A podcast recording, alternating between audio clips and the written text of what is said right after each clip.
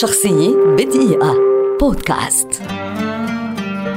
وديع صبرا موسيقي لبناني كبير ولد عام 1876 ويعد واحدا من أبرز رواد الموسيقى في لبنان والعالم العربي. تلقى علومه في المدرسة البريطانية في بيروت وتخرج من الكلية الإنجيلية السورية الجامعة الأمريكية اليوم. حاز على منحة دراسية لمتابعة دروسه الموسيقية في باريس فسافر عام 1892 وبدأ يدرس ويتمرن في الكونسرفاتوار الفرنسي مع كبار الأساتذة والموسيقيين فأنهى دراسته في سنة بدل ثلاث سنوات. خلال إقامته في باريس عينته الكنيسة الإنجيلية فيها عازفا على الأورغن وألف كتابا أسماه الموسيقى العربية أساس الفن الغربي.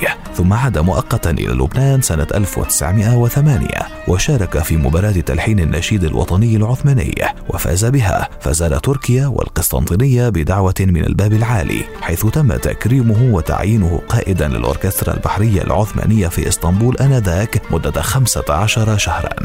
عام 1910 عاد وأسس مدرسة دار الموسيقى في منطقة سقاق البلاط في بيروت وهو أول معهد موسيقي في لبنان. وهكذا يعتبر أول من أسس كونسرفاتوارا وطنيا وأصدر مجلة موسيقية شهرية كانت الأولى في العالم العربي.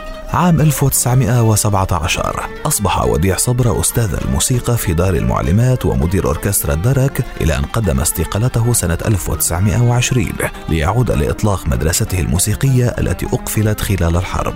عام 1922 سافر صبرا إلى باريس وقام بأبحاث موسيقية عديدة في غاية الأهمية. من ضمنها إيجاد آلة بيانو تخرج الألحان الشرقية أي أرباع الصوت. وللأسف الشديد فقد تلف هذا البيانو بسبب إهمال القيمين على الموسيقى.